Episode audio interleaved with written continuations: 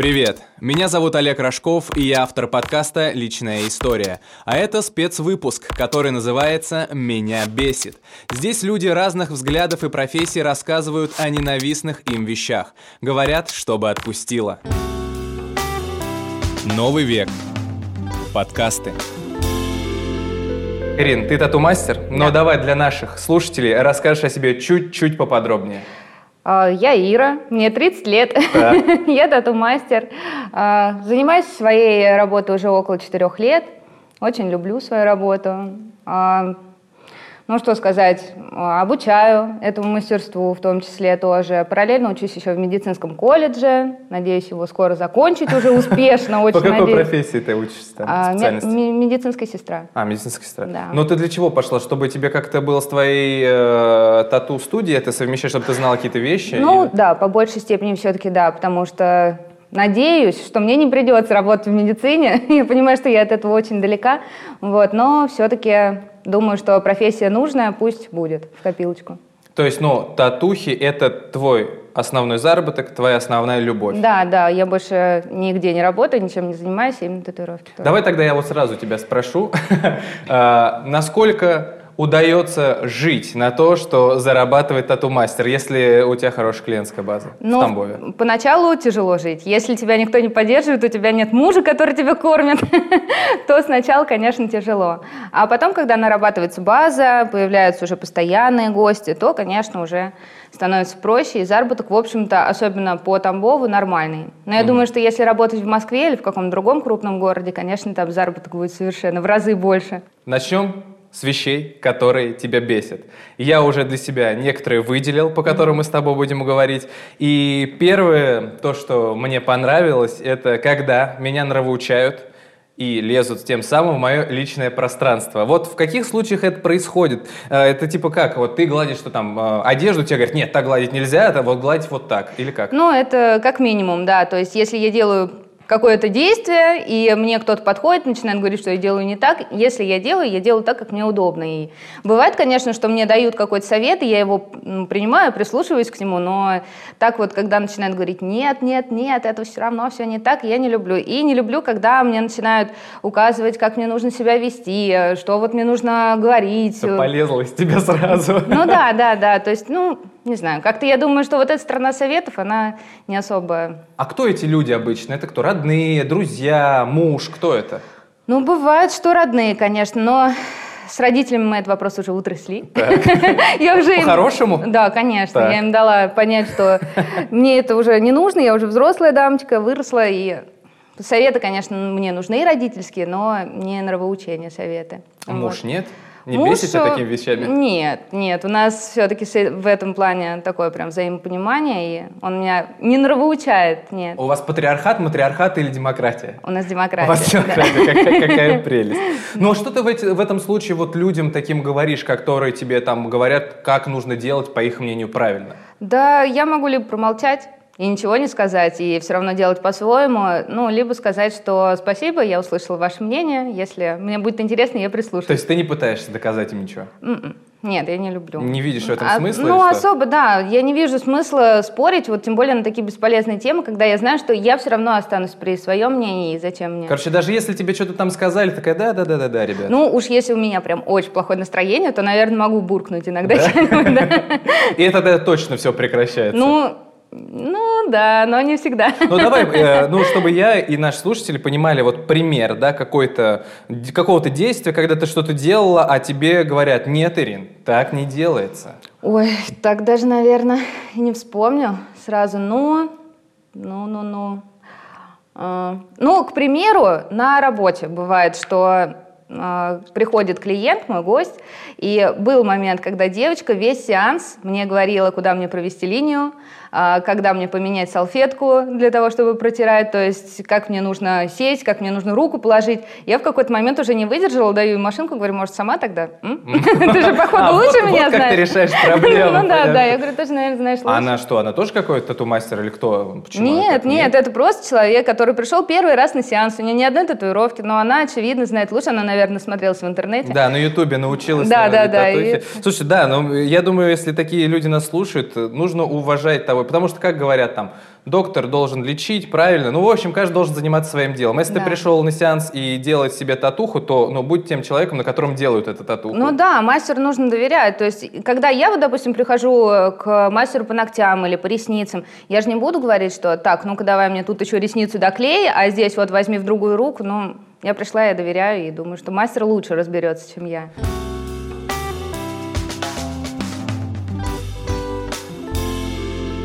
Ты первая девушка, кто пришла ко мне на подкаст. Да, ладно. Блин, как я понимаю, что у тебя тоже дебют? И у меня дебют, женщины в подкасте.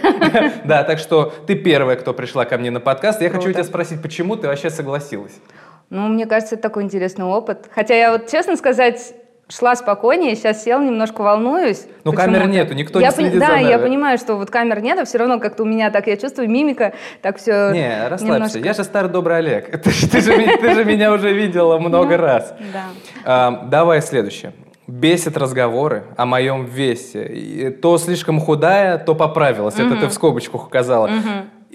Ты похудела, кстати? Да нет, если бы. Спасибо, конечно, за комплимент, Олег. Я надеюсь, что это комплимент.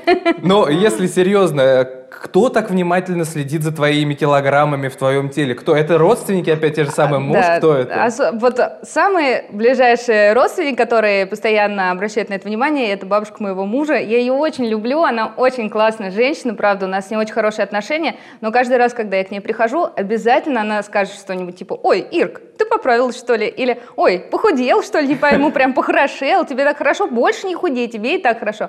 А я на самом деле, ну как-то... Это и раньше было. Раньше я была худее, правильно я говорю? Килограмм на 20. Вот. И я была совсем прям, наверное, анорексичка практически. И тогда мне все говорили: поправься, ты мало кушаешь, давай поправляйся. А меня злило, потому что мне был норм. И сейчас, то есть в моем весе, мне тоже норм. И, ну блин... Короче, это мое дело. Да, мое дело. Зачем вообще в это? Поначалу я просто, когда меня спрашивают, бабушку говорит: «Ой, ты что, поправилась или там похудела?» Я говорю: «Нет, я в одном и том же весе». То есть я так старалась тему перевести. Вот сейчас я уже могу, ну что не сказать, что, ну правда, надоел каждый раз одни и те же разговоры, или там могу сказать, что это, ну как-то неприлично. Ну вообще. Хотя у бабушек обычно все в одну сторону работает. Когда ты приезжаешь к бабушке, она тебе всегда говорит: «Ты мало кушаешь», и ты как колобок потом выкатываешься просто оттуда, и все. Я думал, всегда это в таком порядке работает, но у тебя какой-то исключительный, видимо, случай, я не знаю. А ты действительно как-то прям вот супер следишь за своей фигурой? Ты какие-то диеты соблюдаешь? Или тебе на это без разницы? Мне кажется, нет вообще. По мне видно, что нет. Ну, на самом деле, раньше, наверное, я немножко заморачивалась по этому поводу. Был какой-то момент, когда мама мне сказала, наверное, в 9 классе, что: «Ой, что-то у тебя животик как-то появляется, наверное, может быть, ты последишь немножко за этим моментом». И все, я перестала есть вообще. То есть был момент, что я обманывала и могла в день просто попить водички и съесть кусок хлеба там, или огурец. Действительно, я вообще ничего не ела. И к 10 классу у меня была первая степень дистрофии. Вот. Да, потом родители все это впалили, начали откармливать меня хоть чем-то, и я ела только чудо-творожки. Вот 2 чудо-творожка в день съедала. Как ты себя чувствовала? Ну вот мне казалось, что это нормально. Потом как ситуация исправилась? А потом, не знаю, мама договорилась с моим мужем, что он будет меня откармливать. Он начал мне нечеловеческие порции накладывать, заставлять меня есть вообще. А он обращает прям внимание на твою фигу? Он говорит: «Так, Ирина, что-то...» Да. Да? Да. Вы с ним не беситесь по этому поводу, не ругаетесь? Бывает иногда, да. Бывает, что он меня может дозлить. Вот, но... Не знаю, сейчас он старается как-то, да, все-таки либо мягко как-то мне об этом говорить. Но я, честно говоря, ценю то, что он указывает на какие-то недостатки, потому что если не самый близкий тебе человек, то кто? Истина. Истина в первой инстанции, мне кажется.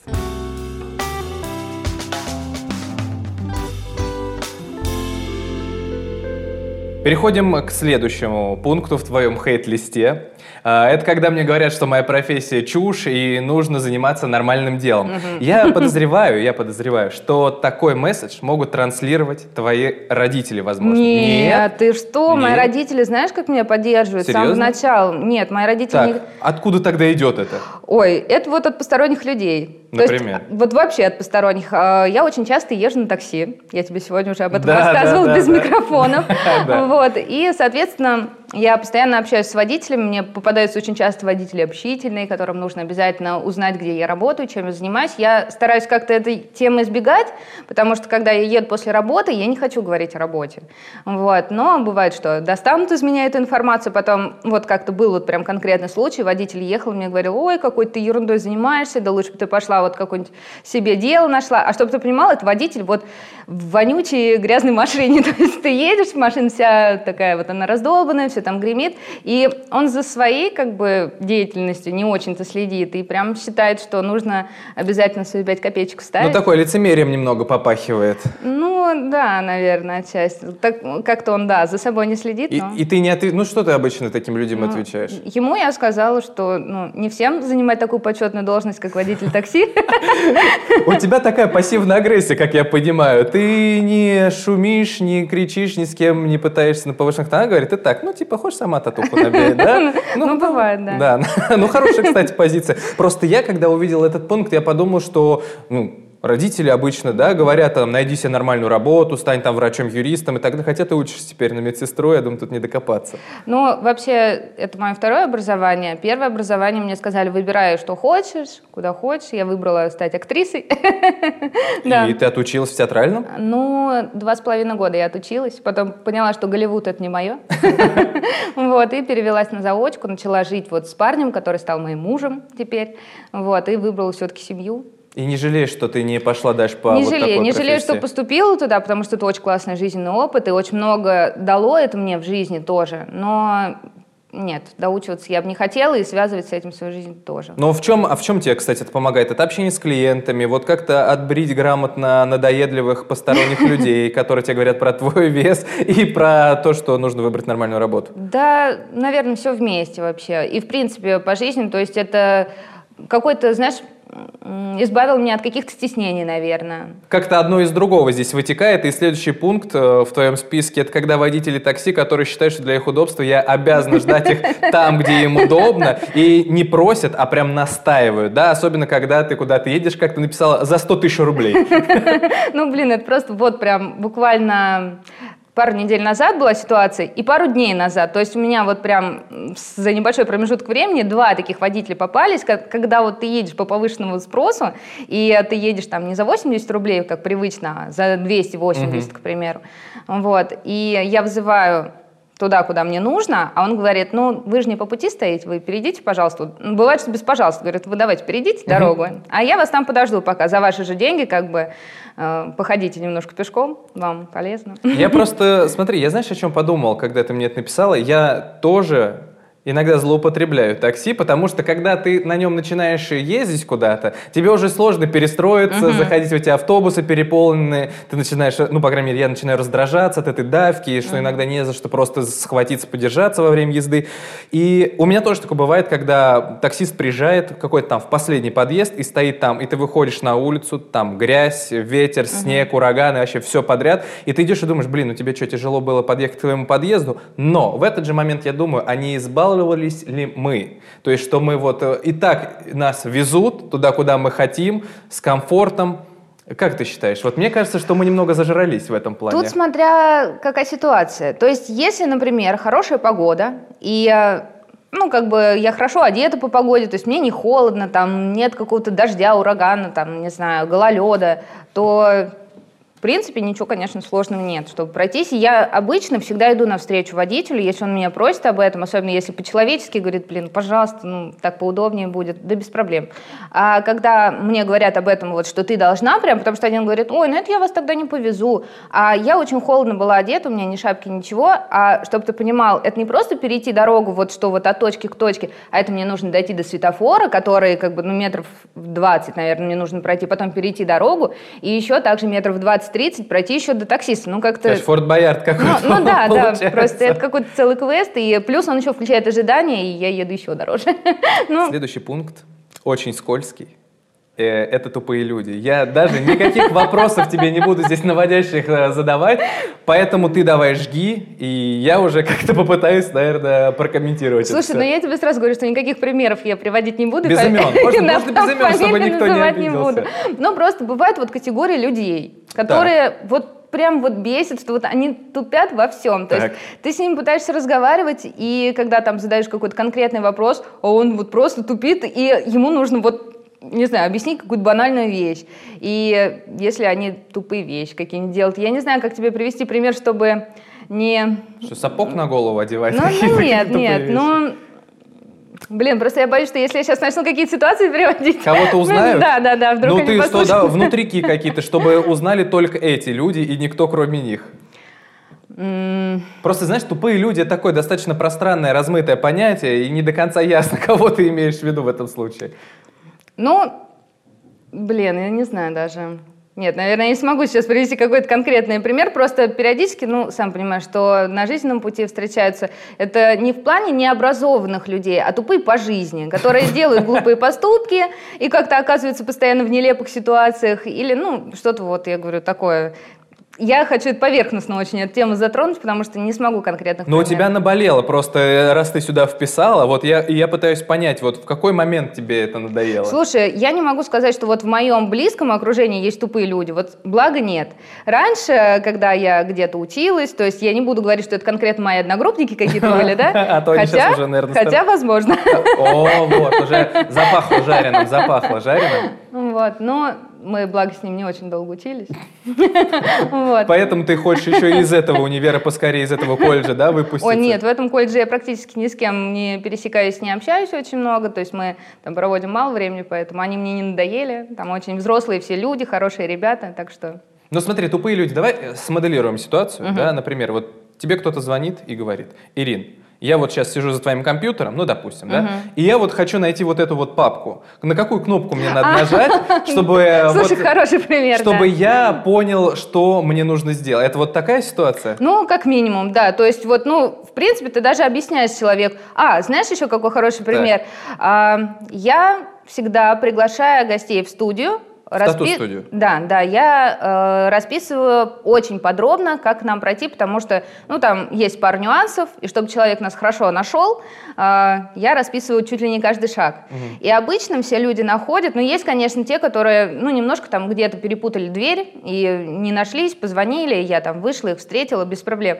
Но есть такие, которые вообще могут прийти не в то здание совершенно, хотя у нас огромными буквами написано название нашего здания, которое указано тоже в адресе. И тут я тоже начинаю теряться, типа, ну как ты мог прийти в мир мебели, там, грубо говоря, да, если совершенно... Как ты сегодня в мир кухни приехала. Блин, ну ладно, знаете ли, я тут первый раз. Да я понимаю, нет, это была шутка, просто я как подозреваю, что мне нужно было тоже, наверное, какую-то подробную карту нарисовать, потому что даже я, когда устраивался на работу сюда, я тоже приехал в мир кухни, поэтому... Или что, да, планета кухни, как там называется.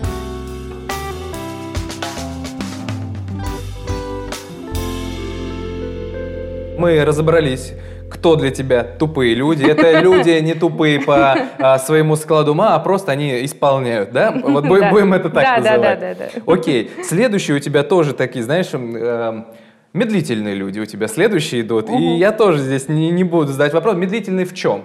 Во всем. Знаешь, когда очень медленно говорят, когда очень медленно что-то делают. Вот у меня есть несколько знакомых, не близких, опять же, знакомых, но с которым мне приходилось сталкиваться по каким-то обстоятельствам. Он может сидеть, говорить что-то очень медленно, и, по сути, ты понимаешь, что эта информация была еще совершенно ненужная.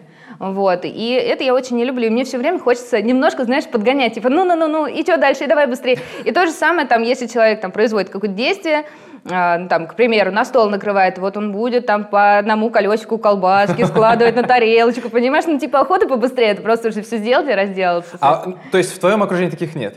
В ближайшем нет. Ну, давай чуть в дальнем окружении. Ты когда с ними общаешься, ты им вот это говоришь, они не обижаются на это? Бывало, да, что я говорила. И говорила не в плане, знаешь, негативного какого-то подтекста, а больше, наверное, говорила: так, давай чуть-чуть ускорим темп, И, ну, сама, наверное... Тетя Ирина пришла научить, как нужно быть. Нет, не то чтобы учить, а просто, знаешь, ну, не знаю, подгонять немножко. Я своим примером начинаю вроде что-то делать поактивнее, говорю, ну, мы сейчас тогда быстрее все сделаем, а то мы можем припоздниться, понимаешь, вот, поэтому... По-хитрому, ты действуешь по-хитрому. Ну да, обычно да. Но если настроение совсем плохое, могу, я говорю, иногда, конечно, что-нибудь такое. Буркнуть, как ты сказала. Да, буркнуть, да. Можно было бы, конечно, иногда быть все-таки менее раздражительной. Бывает иногда, что я в себе прям погашаю какие-то такие вспышки раздражительности, но... Ну, как ты мне сказала, что ты быстро загораешься, да, и также тебя быстро отпускает, потому что я точно такой же человек. И как вот твои родные на это реагируют? Что если ты прям вспыхнешь, и они на тебя обижаются или как? Да, мама обижается. Она до сих пор вот... Я пытаюсь объяснить, что, ну, я такой человек, у меня просто темперамент такой. То есть я могу вот вспыхнуть как-то, знаешь, рявкнуть, но потом тут же извиниться и искренне извиниться. Я понимаю, что я там могла задеть все-таки человека, особенно если это мама или папа или мой муж. То есть вот, ну, самые мне близкие люди, мне, конечно, их не хочется обижать, травмировать как-то. И понимаю, что нужно было сдержаться, но не смогла. Вот бывает, вот, вырвется что-то вот из тебя такое и все. Вот, но мама, конечно, обижается, бывает. Но все-таки прощает, потому что это мамочка. Очень мило. Я даже не знаю, задавать ли этот вопрос, но чисто для галочки. Вот мне чисто для галочки интересно, я в гороскопы не верю, но кто ты по гороскопу? Козерог. А, все, окей, едем дальше. Бесит, когда в колледже начинают общаться как со школьницей. И здесь что? Это какие-то отношения типа отцов и детей? Или здесь, ну, что ты там помоложе, а я постарше, и у тебя свои взгляды, а у меня свои? Или это просто, да, в тупую? Я препод, а ты вот студентка, и слушай то, что я тебе говорю. Да, вот второй вариант, да. Причем у нас это очень неуважительно как-то происходит. Я очень надеюсь даже, что меня услышит кто-нибудь из медицинского колледжа. Давай, пожалуйста. Просто я считаю, что любой студент – это уже, ну, в общем-то, взрослый человек. Я понимаю, что в школах бывает, да, что, ну, как-то такое пренебрежительно бывает иногда в школах отношение к детям, и очень часто, ну, очень многие учителя как-то ломают, надламывают детей, я считаю. А в университете, вот, допустим, где я училась, первое образование получала, там как-то к нам относились очень уважительно, я считаю. То есть не было такого, что вот мы там школьники какие-то, что нас там прям вот отчитывают, ругают, ну, то есть как-то больше беседы проводили. А здесь прямо вот могут к доске вызвать, знаешь, там, ну, как-то вот отчитывать перед всем классом, говорить, что ты стерильная там в голове, ну, то есть, ну, это как-то... Серьезно? Да, такое даже говорят? Было, да. Хотя на минуточку тебе тоже, да, там, 30 лет, как бы, и ты не девочка уже такая маленькая, с которой так можно. И часто такое бывает? Частенько. Серьезно? Да. Ну, то есть это вот я привела один пример, но очень часто бывает, да, что могут вызвать куда-нибудь, или ты зайдешь спросить о чем-то, они там зададут тебе вопрос, на который ты там не знаешь ответа, и они начинают говорить, да как же ты здесь вообще учишься, да, и кем же ты потом будешь, и что же из тебя будет за медсестра, и, ну... Типа, в смысле, вы что вообще меня тут устраиваете? Это такое ну, это как-то связано именно действительно с твоими успехами или как?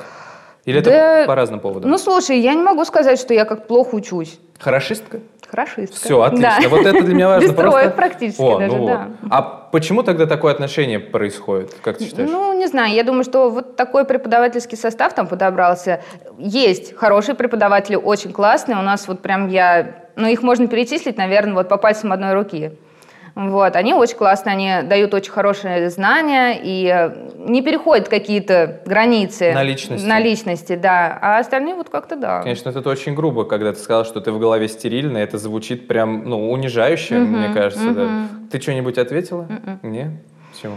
Ну, я подумала, что это уже престарелый человек, я понимаю, что женщине давным-давно пора на пенсию, вот. Это поэтому... еще и она? Да, и я подумала, что... Пусть бабушка побалуется немножко, успокоится, выпустит пыл. Ну, как и мы здесь сегодня с тобой для этого и сидим, да, чтобы немного выплеснуть все, что тебя раздражает. Потому что я для себя приделал этот подкаст, когда его задумывал, это, знаешь, как такая бытовая психология. Ты сидишь с корешком на кухне, да, с ним рассуждаешь обо всем, что ты ему высказал, и тебя как бы отпустило, тебе стало легче. Вот на данный момент нашего подкаста мы с тобой уже сидим сколько там, ну, 20 минут с небольшим. Вот ты чувствуешь, что тебе как будто полегчало? Слушай, я только что, да, хотела тебе сказать, что даже вот про проговариваю что-то вслух, мне кажется, что я додумываюсь до некоторых вещей и думаю, что действительно на них можно так остро не реагировать, как порой бывает. Слушай, это круто, потому что ты сейчас озвучила мысль, которая, ну, я тоже ее закладывал как раз в этот подкаст, и мне действительно было важно понять, насколько это людям вообще, ну, несет ли это какую-то пользу, несет. Вот такие разговоры. Класс. Я слушала и предыдущие твои подкасты тоже, и знаешь, когда ты даже знаешь что-то в голове, но слышишь это еще со стороны, это как-то вот тебе подкрепляет веру в то, что, блин, правильно, вот лучше бы сделать так. Или может прийти какая-нибудь идея, когда ты прослушал что-то и думаешь, о, а можно было бы вот с другой стороны посмотреть на эту ситуацию. Вы мне льстите, Ирина, вы Нет, мне льстите. Я тебе серьезно говорю. Спасибо, это очень приятно, правда. Такая минутка у нас самолюбования.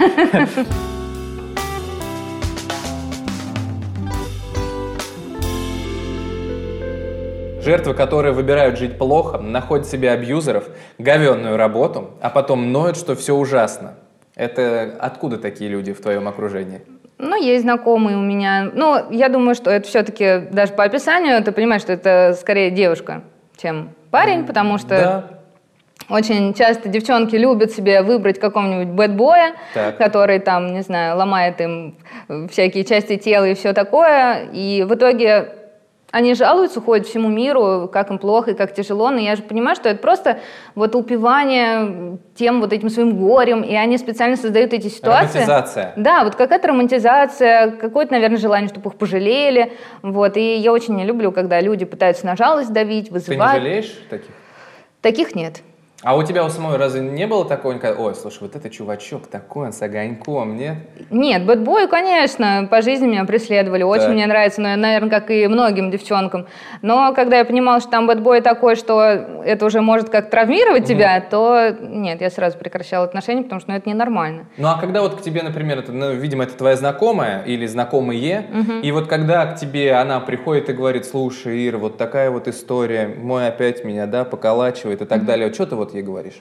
Если это там, ну, первый или второй раз она мне рассказывает, конечно, я ее поддержу и, не знаю, наверное, посоветую все-таки решить как-то этот вопрос и либо с ним, ну, поговорить как минимум о том, что так не может продолжаться, либо заканчивать отношения вообще сразу. А если она мне из встречи во встречу говорит одно и то же, что он ее постоянно поколачивает, ну, был такой момент, что я говорю, ты сама выбрала себе такую жизнь, видимо, тебе нравится, что тебя колотят, и, видимо, нравится потом ходить и жаловаться, прибедняться, и извини, но я не знаю, что сказать. А она не предпринимает никаких действий, потому что это же самое натуральное домашнее насилие, это же прям сейчас вопрос такой. Можно не открыть дверь человеку, можно обратиться в полицию, в первую очередь надо обращаться в полицию. Просто девчонки говорят, ну, он же когда не пьет, допустим, да, он же нормальный, он там, да, не пьет. Такая стандартная отмаза. Ну да, ну как-то это... Ну, ты в таких случаях что вот таким девушкам посоветуешь делать? Ну, посоветую терпеть дальше, пока он тебя не убьет. На этой позитивной ноте мы переходим к финальному пункту нашей с тобой беседы.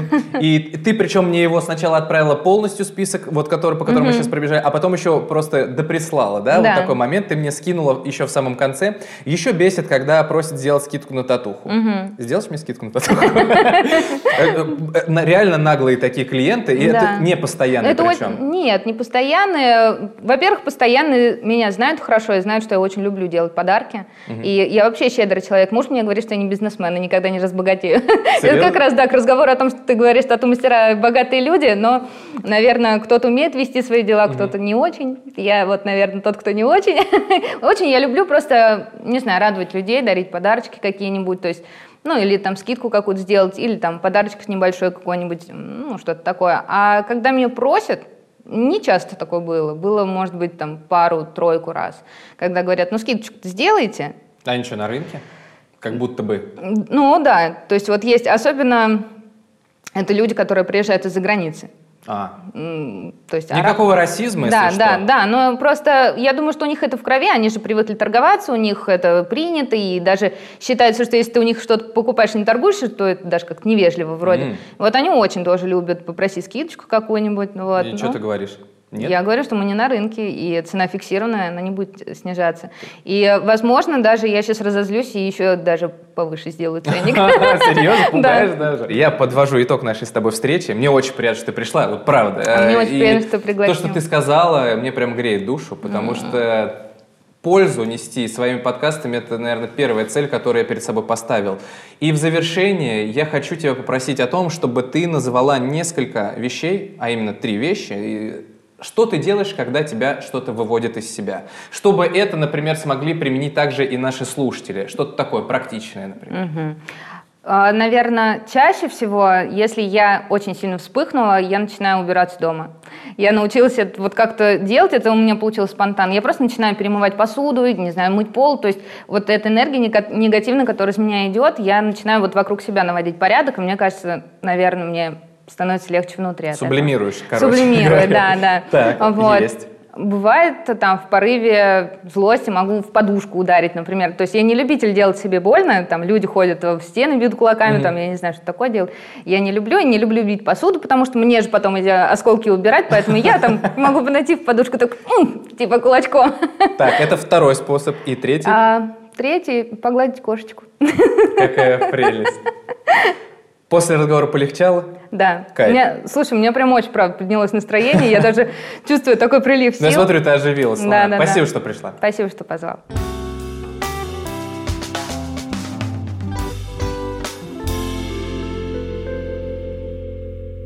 Если и ты хочешь прийти и рассказать, что бесит тебя, хочешь выговориться, чтобы стало легче, пиши в личные сообщения нашей группы ВКонтакте с пометкой «Расскажу, что бесит».